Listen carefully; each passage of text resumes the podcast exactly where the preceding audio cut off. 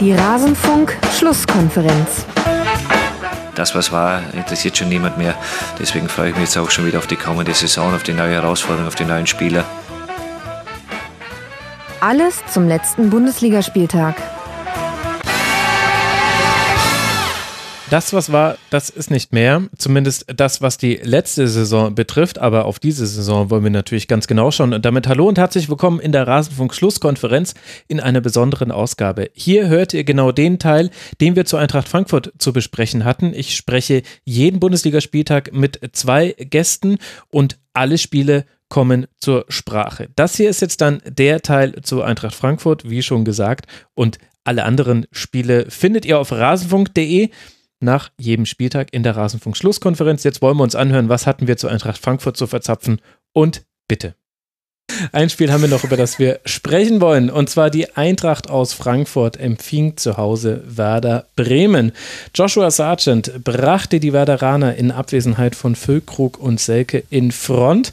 Aber dann wurde die SGE besser. André Silva gleicht aus. Ein weiterer Treffer gelingt also nicht, gelingt allerdings nicht. Und so bleibt es dann beim 1 zu 1. Und die Frage ist, Marc, tja, was fangen wir jetzt dann mit dieser Partie an? Aus Bremer Sicht ist das super. Also ganz ehrlich, einen Auswärtspunkt in Frankfurt äh, mitzunehmen, das hat ja auch Kofeld nach dem Spiel gesagt, ist voll in Ordnung. Und das zeigt, finde ich, auch ein Stück weit, die neue Haltung bei Bremen. Ich finde, dass Bremen in dieser Saison, die spielen weiterhin nicht die Sterne vom Himmel, um Gottes Willen. Aber ich finde, die Haltung zu dem, was auf dem Platz passiert, hat sich verändert. Insofern, dass Bremen jetzt von Spieltag 1 an eigentlich den Abschiedskampf angenommen hat. Da wird nicht geträumt, da wird nicht darüber geredet, was man eigentlich vorhaben wollte und was die Mannschaft eigentlich kann, sondern nee, wir haben jetzt hier uns einen Punkt gegen Frankfurt erkämpft und den nehmen wir so mit. Und 28 Prozent Ballbesitz. So, genau. Ja, das ist, ey, das ist bieder, das ist nicht mehr das Werder Bremen, wofür wir es unter Kofeld eine Zeit lang abgefeiert haben. Aber das war es ja auch über weite Strecken der letzten Saison nicht. Aber da hat man diese Spiele eben verloren, weil man gar keine Balance im Spiel hatte. Und das finde ich, hat sich gegen Frankfurt, finde ich, das steht so exemplarisch dafür, dass man das so angenommen hat und ähm, jetzt einfach demütig seine Punkte sammelt. Und ähm, man hätte das Spiel gegen Frankfurt verlieren können. Also ich rede jetzt ein bisschen aus Bremen-Sicht, ne? aber können ja gleich mhm. zu Frankfurter Sicht wechseln. Aber man hätte das Spiel äh, verlieren können. Frankfurt hatte bessere Chancen, ähm, hatte beispielsweise auch diesen, beispielsweise noch den Pfostentreffer von Dost in der 65. oder 69. glaube ich. Ähm, hatte dieses Fast-Eigentor von Moisander. Also man kann dieses Spiel im Nachhinein auch noch trotz erst, äh, erst Führung noch verlieren. Und dann hätte man sich auch nicht komplett beschweren dürfen. Aber das sind jetzt genau diese Punkte, die Bremen halt glücklicherweise mitnehmen muss, um am Ende überm Strich zu stehen. Und darum wird es für Bremen diese Saison gehen. Auch weil der Kader ein schlechterer ist als in der vergangenen Saison. So zumindest meine These nach dem Klassenabgang und keinem gleichwertigen Ersatz. Ähm, und für Frankfurt ist das Spiel natürlich ärgerlich, weil man irgendwie erst nach dem 1 zu 1 so richtig hat, äh, wirklich angefangen hat. Man hatte dieses Abseitstor, dieses knappe davor, das stimmt aber erst danach hat man eigentlich wirklich angefangen zu drücken und äh, hat äh, wirklich das Spiel in die Hand genommen und erst gemerkt, was hier eigentlich drin ist. Und das ist, glaube ich, ein bisschen ärgerlich. Also, weil, ja, vorher war Frankfurt irgendwie so nicht so wirklich, ist nicht zu 100% involviert, hatte ich das Gefühl. Und das kann eigentlich nicht sein, wenn du den Anspruch hast, dann doch ein Stück weit weiter oben auf der, in der Tabelle zu stehen, dann ist das jetzt das, glaube ich, dritte Spiel nach Köln und Bielefeld, was ein ärgerliches Unentschieden ist, weil du eigentlich sagst, ey, wenn wir da 100% auf, auf die Straße bringen, dann muss das eigentlich ein Sieg sein. Mhm. Und das wiederholt sich jetzt. Und das ist, glaube ich, ärgerlich und nervt und äh, ja, vielleicht, äh, ich würde jetzt nochmal abgeben, aber ich habe dann auch nochmal eine Personalie, äh, würde ich nochmal euch eine Frage stellen wollen, aber das können wir noch machen. Schöner, schöner Cliffhanger. Aber dann erteilen wir doch erstmal dem Mischer das äh, Wort. Was, äh, was hat denn gefehlt bei Frankfurt? Müssen wir über mangelnde Kreativität zum Beispiel sprechen? Ich fand, Dost war nicht so gut eingebunden, der teilweise sehr gute Spiele gemacht hat, der äh, super Kopfballablagen. Ich, also gerade gegen Köln, weiß ich noch, war das sehr gut. Und mhm. gegen die Hertha erinnere ich mich an ein Spiel, wo ist das richtig? Da mhm, hat Dost ja. ein ziemlich gutes Spiel gemacht, ne? Und so alles festgemacht. Ja, hat er. Ähm, Ja, der war ziemlich lang draußen. Gegen Ende in der Schlussphase wurde es dann ein bisschen besser. Da hatte am Boden dann äh, so war ein bisschen eingebunden ins Spiel und hatte Ablagen, die ganz gut waren. Ich fand Frankfurt aber nicht so schlecht. Ich finde, die müssen das Spiel eigentlich gewinnen und die haben auch die Chancen dazu. Und das bringt mich zu Bremen. Ich hoffe, ich trete Bremen-Fans nicht zu nahe, aber die gehen mir ziemlich auf den Keks, weil also die Fans oder Werder? Nee, nee, nee, nicht die Fans, Werder. Also ich habe jetzt nämlich drei Spiele von Werder gesehen, gegen Freiburg, gegen Hoffenheim und äh, gegen jetzt das Spiel gegen Frankfurt. Und alle drei Spiele gehen eins zu eins aus. Und in allen dreien ist es ja nicht so, dass sich Bremen einen verdienten Punkt ermauert hätte und nichts zugelassen hat, sondern also irgendwie auch schon, aber eigentlich waren sie in allen drei Spielen ziemlich glücklich, dass sie dann einen Punkt geholt haben. Mhm. Und waren in allen drei Spielen, haben die vor allem nach vorne, vielleicht gegen Freiburg noch am ehesten, würde ich sagen, irgend große Chancen gehabt. Also auch das, ja, das ist dann so das eine, dieses Gefühlte, ich finde, die ergaunern sich gerade Punkte. Und das andere ist, das ist der absolut richtige Ansatz, also wie Marc das auch gesagt hat. Ähm, Kofeld hat letzte Saison den Kader, würde ich sagen, überschätzt, Pech mit Ausfällen gehabt und die haben zwischen den Strafräumen letzte Saison wunderbar gespielt und in den Strafräumen vorne und hinten nicht gut. Und ich glaube, jetzt haben die noch kein Standardtor kassiert, haben sogar welche gemacht gegen Schalke machen die Dinger vorne rein, bringen sich eben durch die Konte auch in ganz gute Abschlusssituationen und stehen hinten, zumindest im, in der Strafraumverteidigung, halbwegs gut und haben dann eben einfach noch dieses Glück. Deswegen, ich will denen da gar keinen Vorwurf machen, aber wenn man sich's anschaut, diese Spiele, dann versteht man echt nicht, wie die zu Punkten kommen. Ja.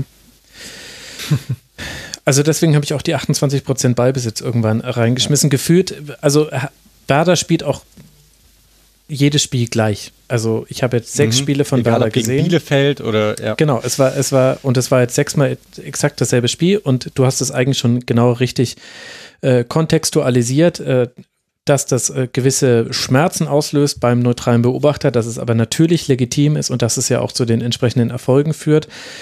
Ich finde deswegen dass man über Werder bei dem Spiel eigentlich weniger lernen konnte als über Frankfurt. Und bei Frankfurt ist die bittere Nachricht, dass man da jetzt auch nichts Neues sehen konnte. Also du siehst einfach gegen tiefstehende Gegner, die in ihrer Ordnung bleiben, hat Eintracht Frankfurt Probleme. Immer noch. Das kriegt man nicht gut hin. Und in diesem Spiel besonders war, war Kamada sehr gut aus dem Spiel genommen, fand ich. Dost war eben, wie du schon angesprochen hast, nicht der Faktor. Es gab wieder einen deutlicheren Linksfokus, also als, als äh, früher, obwohl Abraham deutlich äh, gut getan hat. Also es war gut, dass Abraham wieder da war, aber irgendwann ist Hinteregger, hat irgendwann links außen gespielt und dann gab es halt Flanke um Flanke um Flanke. 36 Flanken waren es wieder, fünf davon kamen an. Also auch von Eintracht Frankfurt war das wieder so ein typisches Eintracht Frankfurt-Spiel. Vielleicht noch mit so, es gab noch so ein paar Besonderheiten. Also Ilsanka hatte keinen guten Tag an diese, dann diesem Spiel, muss man sagen. Jetzt vielleicht auch. Dann kommen wir zu meiner Personalfrage. Aha. Wenn ich da reingrätschen darf. Ja. Ähm, Hütter sagte nach dem Spiel, dass, also die ersten 30 Minuten waren nicht gut, es war zu langsam, zu behäbig und ideenlos ohne dem Spieler Unrecht tun zu wollen, aber ich finde, diese Attribute passen durchaus zu Ilsanker, der ja durchaus seine defensiven Qualitäten hat, das will ich gar nicht äh, bestreiten, aber ich, ich, ich auch in Bezug auf dieses Spiel hänge ich mich so ein bisschen an der Ilsanker Personalie auf, weil ich nicht ganz verstehe, warum Hütter in solchen Spielen, ich rede nicht von Spielen gegen Leipzig, Bayern, Dortmund, solche Partien, ich rede von solchen Spielen, wo du weißt, dass du mehr vom Ball haben wirst und dass du einen tiefgegenden Gegner knacken musst. Warum spielst du dann mit Ilsanker? Warum reicht es nicht, dass eine Dreierkette plus einem Rode die Absicherung bildet und du dann mit einem etwas offensiveren Spieler wie äh, Chor, der zumindest mal in, in, den Strafraum mit reinzieht oder äh, davor irgendwas kreieren möchte, oder sogar einen So, der eigentlich noch spielerischer ist und der bislang, finde ich, auch den Erwartungen sehr zu, zurückgeblieben ist. Ich kenne die genauen Faktoren nicht, aber für die Summe, die man auf ihn ausgegeben hat, ist das bislang nicht so viel. Warum vertraut man dann solchen Spielern nicht? Ich rede jetzt nicht von der Radikal-Variante äh, mit Younes oder Barkok, auch wenn das auch mal interessant wäre. Aber mhm. ähm, das verstehe ich ehrlich gesagt nicht. Und ich finde, da da beantwortet man sich da die Frage, warum das vielleicht teilweise auch so behäbig ist, fast schon selbst. Ich, ich von außen verstehe es nicht. Mhm. Also ich würde da sagen, einfach weil Ilsenke eine, eine Rolle hat, ähm, also so, die spielen ja keine richtige Dreierkette im, im Spiel mit dem Ball. Genau. Das ist ja meistens, kippt ein Sechser neben Hasebe ab und die genau. übernehmen die Absicherung, während Abraham und Hinteregger nach vorne schieben und Touré und Zuber ja keine Außenverteidiger sind, sondern dann sogar fast Außenstürme. Und der Mann neben Rode ist eben für die Absicherung da, also für eigentlich für nichts anderes. Und dann hat man eben diese zig Duelle bei den Kontern Ilsanker und Hasebe gegen Sargent. Und da ist Ilsanker besser als So oder, oder sonst irgendwer. Also selbst wenn da ein anderer Spieler wäre, müsste er absichern oder eben Abraham und Hinteregger tatsächlich auch hinten bleiben. Und das finde ich ja sehr erfrischend, dass man mit Hütter da jemanden hat, der so eine, also wirklich was Extravagantes macht, ne? Also mit so hoch aufrückenden Innenverteidigern. Ja. Ja. Also deswegen, ich verstehe das schon. So auf dem Papier sieht es komisch aus, dass Ilsanker da auf der 6 spielt in so einem Spiel. Aber äh, das hat schon seine Logik, würde ich sagen. So hätte ich es okay. jetzt auch begründet. Ja, ähm, Punkt. Und gleichzeitig ist aber halt dieses Hervorschieben von Inter Hinteregger und Abraham inzwischen keine Neuigkeit mehr. Und du merkst ja. eben, also es gab in der letzten Situation und vor allem in der ersten äh, Hütter-Saison gab es wirklich oft Situationen, in denen Eintracht Frankfurt eine 3 gegen 2 Überzahl auf dem Flügel hatte. Bei Kostic und Hinteregger und äh, dann noch einer aus dem, äh, aus dem Sturm-Triumvirat damit rausgeschoben haben. Und dann haben die das ausgezockt und haben Kostic äh, tief geschickt. Und dann, äh, dann gab es aber einen Pass von der Grundlinie und nicht so eine klassische Flanke von ihm. Und das passiert jetzt aber seltener, weil Werder, also Werder hat natürlich auch viele Dinge gut gemacht, aber genau darauf war man eingestellt. Und, und da Groß und Eggestein, das muss man ja auch nochmal sagen, das sind ja auch nicht die etatmäßigen Sechser bei Werder die haben das äh, gut Es gibt antizipiert. keine etatmäßigen Sechse. Ja, stimmt, stimmt. Im Eras, Eras ist der etatmäßige Sechse. genau, das stimmt eigentlich, ja, richtig. Ähm, aber die wussten genau, was oh kommt. Und dann hast du quasi, und dann hast du noch zwei, zwei Stellschrauben, an denen du dann drehen kannst. Äh, du kannst Rode in einen Raum schicken, in den er äh, Hinteregger und Zuber unterstützen kann. Also er macht es ja meistens eher links als, als rechts und links ist ja auch die wichtigere Seite bei Eintracht Frankfurt. Oder Kamada muss sich in eine Position bekommen, wo eben über Dreiecksbildung die Möglichkeit ist, dass man, dass man das im gemeinsamen Verbund dann auszockt und dann quasi im Angriffsdrittel auch was kreieren kann. Und das hat halt beides in dem Spiel komplett gefehlt. Aber ich glaube, das ist ein ganz wesentlicher Punkt, dass du bei Eintracht Frankfurt inzwischen ganz genau weißt, was du bekommst.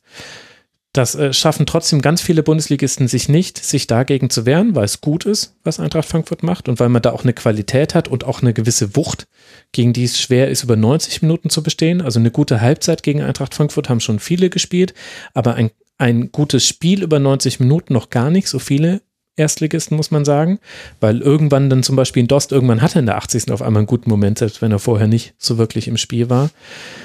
Aber es ist halt wirklich immer das Gleiche und da hat auch durch durch Kamada als Zehner, das ist ja eigentlich ein relativ krasser Bruch, wenn man es nochmal vergleicht mit Rebic, Haller und Jobic, wie anders das jetzt da sich ausgestaltet.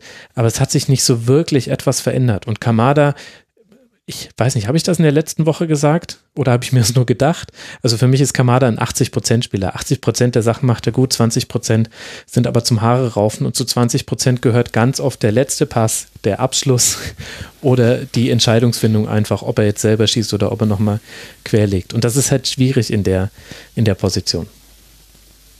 Ich ja. würde sagen, es gibt noch Stimmt. Potenzial auf den Außen, so Touré und Zuber, die sind dann etwas defensiv gedacht. Und das hat man dann ja auch gesehen, als Barcock und Younes ja, die beiden reinkamen. Mhm. Da wurde es dann ein bisschen besser, weil sonst ist das schon sehr auf dieses Trio da vorne ausgerichtet, die äh, teilweise ganz gute Sachen machen, auch zu dritt, aber manchmal fehlt die Abstimmung.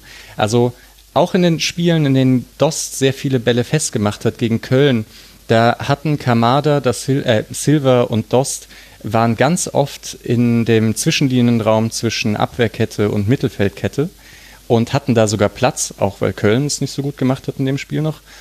Und dann kamen aber nicht so diese Läufe in die Tiefe. Und da hat aber vielleicht auch gefehlt, dass auf Außen dann nochmal jemand durchstartet, eben wie Kostic, der dann mhm. aus dem Halbraum, dass es dann nach außen geht und von außen dann wieder nach innen und dort stehen dann Silva und Dost. Sicher fehlt da auch ein Kostic. Also genau für die Bälle, dann ist das alles noch etwas gefährlicher und nicht ganz so ausrechenbar, weil wenn man nur diese drei da vorne hat, äh, die kriegt man irgendwie unter Kontrolle. So, wenn Dost keinen Supertag in der Luft hat. Ja, guter Punkt. Mit um noch was zu Bremen vielleicht kurz zu ergänzen, wenn das okay ist. Natürlich. ähm, ich finde, dass äh, Kofeld schon einen legitimen Punkt zumindest genannt hat, der eigentlich auch durchaus auf die letzten Spiele zutrifft, weil wir Bremen auch kritisiert haben, insofern, dass man nicht genau weiß, warum sie die Punkte holen, beziehungsweise es auch in vielen Spielen hätte anders ausgehen können. Bremen hat halt wirklich Kaderprobleme und Bremen spielt mit einem wirklich jungen Kader. Also gegen Frankfurt stand Sargent in der Startelf, Chong, ein Bomb musste den links, äh, linken Schienenspieler geben, Friedel in der Innenverteidigung. Ähm, so. Und Eggestein ist jetzt auch nicht super alt, aber zumindest der hat ja wirklich schon ein paar Bundesligaspiele auf, auf dem Buckel, so ist nicht.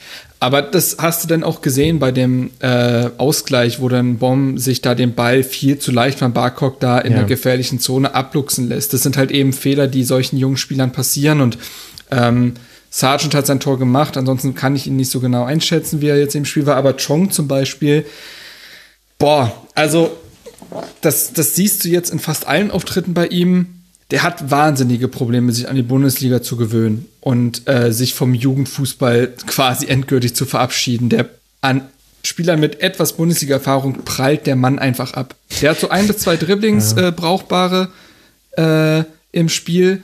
Ansonsten finde ich das ehrlich gesagt noch extrem dünn. Also ich will ihn jetzt da gar nicht Eintracht in die Mangel Frankfurt aber auch ein harter Gegner. Also das muss man sagen. Ja, also an stimmt, keiner Mannschaft preist du besser ab als an Martin Hinteregger. Das stimmt, aber das äh, war auch, ich habe es äh, auch gegen, also gegen Hertha war das so und mhm. ich habe auch in anderen Spielen, wo er eingewechselt wurde, zumindest von außen mitbekommen, dass es wohl so war. Ähm, dafür, dass man ja dachte, oh, wenn jetzt Rashica geht, dann ist das äh, unser Ersatz.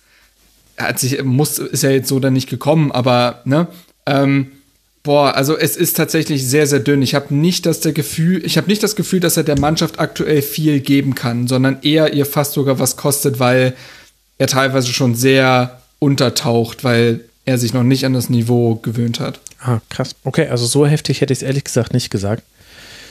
Ähm, aber ja, interessante Beobachtung. Und äh, das äh, gleichzeitig Interessante ist, man möchte es nicht glauben, aber wir sprechen über zwei Mannschaften, die die identische Bilanz haben. Zwei Siege, drei Unentschieden, Ach, eine Niederlage. Also dann ja vielleicht dann äh, das, was wir kritisiert haben bei Werder, dann gar nicht so kritikfähig und das, was bei Eintracht Frankfurt fehlt, fehlt dann vielleicht noch, wobei da ja auch noch kein, kein großer Abstand ist zu den Rängen, zu denen man dann doch hochschielt. Deswegen würde ich sagen, lasst an dieser Stelle den Spieltag zumachen. Noch mit der Info abschließen, dass Eintracht Frankfurt als nächstes beim VfB aus Stuttgart spielt und Werder Bremen zu Hause den ersten FC Köln empfängt. Und damit endet unser Teil zu Eintracht Frankfurt aus der dieswöchigen Rasenfunk-Schlusskonferenz. Wenn euch auch die anderen Spiele interessieren oder der Schwerpunkt, den wir reihum auf jeden Verein einmal legen in der Bundesliga-Saison, nein, sogar häufiger als einmal, dann könnt ihr gerne auf rasenfunk.de mal in die aktuellste Schlusskonferenz reinhören. Es gibt außerdem noch das zeitlose Tribünengespräch und immer wieder Kurzpässe im Rasenfunk findet also jeder etwas, der sich für Fußball interessiert und der Lust auf das Medium Podcast hat. Ich danke für eure Aufmerksamkeit, würde mich freuen, wenn ihr auch an anderer Stelle mal reinhört. Bis bald mal wieder hier im Rasenfunk. Macht's gut. Ciao.